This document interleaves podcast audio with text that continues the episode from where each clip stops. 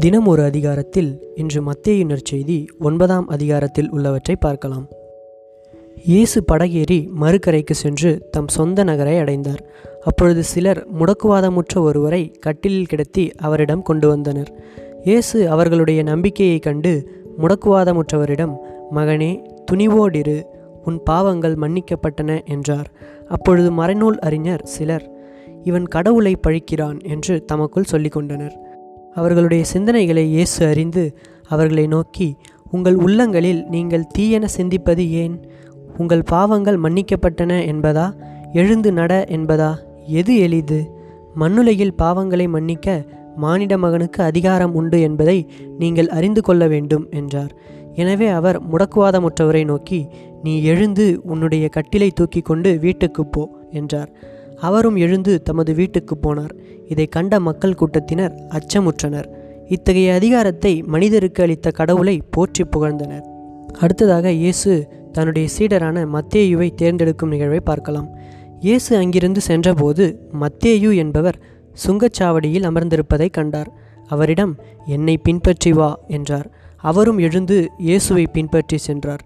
பின்பு அவருடைய வீட்டில் பந்தியில் அமர்ந்திருந்தபோது வரி தண்டுபவர்கள் பாவிகள் ஆகிய பலர் வந்து இயேசுவோடும் அவருடைய சீடரோடும் விருந்துண்டனர்.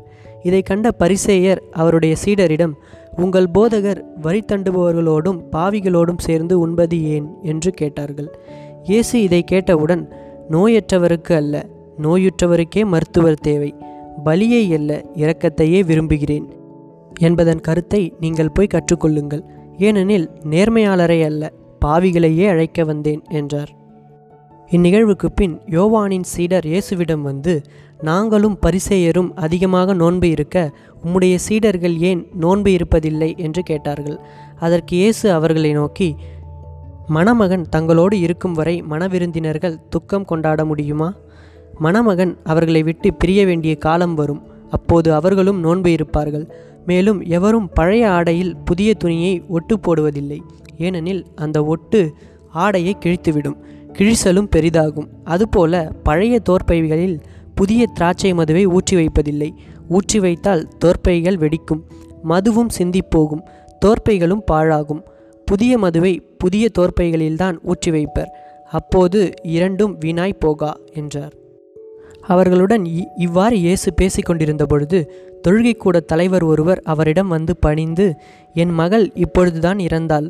ஆயினும் நீர் வந்து அவள் மீது உம் கையை வையும். அவள் உடனே உயிர் பெறுவாள் என்றார். இயேசு எழுந்து அவர் பின்னே சென்றார். இயேசுவின் சீடர்களும் அவரை பின்தொடர்ந்தனர்.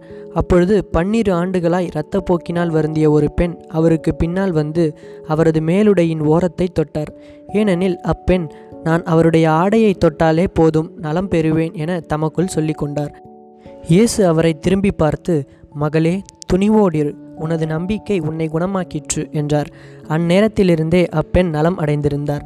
இயேசு அத்தலைவருடைய வீட்டிற்கு சென்றார். அங்கே குழல் ஊதுவோரையும் கூட்டத்தினரின் அமளியையும் கண்டார். அவர் விலகிப் போங்கள் சிறுமி இறக்கவில்லை உறங்குகிறாள் என்றார். அவர்களோ அவரை பார்த்து நகைத்தார்கள். அக்கூட்டத்தினரை வெளியேற்றிய பின் அவர் உள்ளே சென்று சிறுமியின் கையை பிடித்தார். அவளும் உயிர் பெற்று எழுந்தாள். இச்செய்தி அந்நாடெங்கும் பரவியது. இயேசு அங்கிருந்து சென்றபோது பார்வையற்றோர் இருவர் தாவீதின் மகனே எங்களுக்கு இறங்கும் என்று கத்திக்கொண்டே அவரை பின்தொடர்ந்து வந்தார்கள். அவர் வீடு வந்து சேர்ந்ததும் அந்த பார்வையற்றோரும் அவரிடம் வந்தனர். இயேசு அவர்களை பார்த்து நான் இதை செய்ய முடியும் என நம்புகிறீர்களா? என்று கேட்டார்.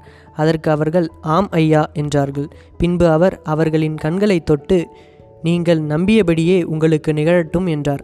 உடனே அவர்களின் கண்கள் திறந்தன. இயேசு அவர்களை நோக்கி யாரும் இதை அறியாதபடி பார்த்து கொள்ளுங்கள் என்று மிக கண்டிப்பாக கூறினார். ஆனால் அவர்கள் வெளியே போய் நாடெங்கும் அவரை பற்றிய செய்தியை பரப்பினார்கள். அவர்கள் சென்ற பின் பேய் பிடித்து பேச்சிழந்த ஒருவரை சிலர் அவரிடம் கொண்டு வந்தனர். பேயை அவர் ஓட்டியதும் பேச இயலாத அவர் பேசினார்.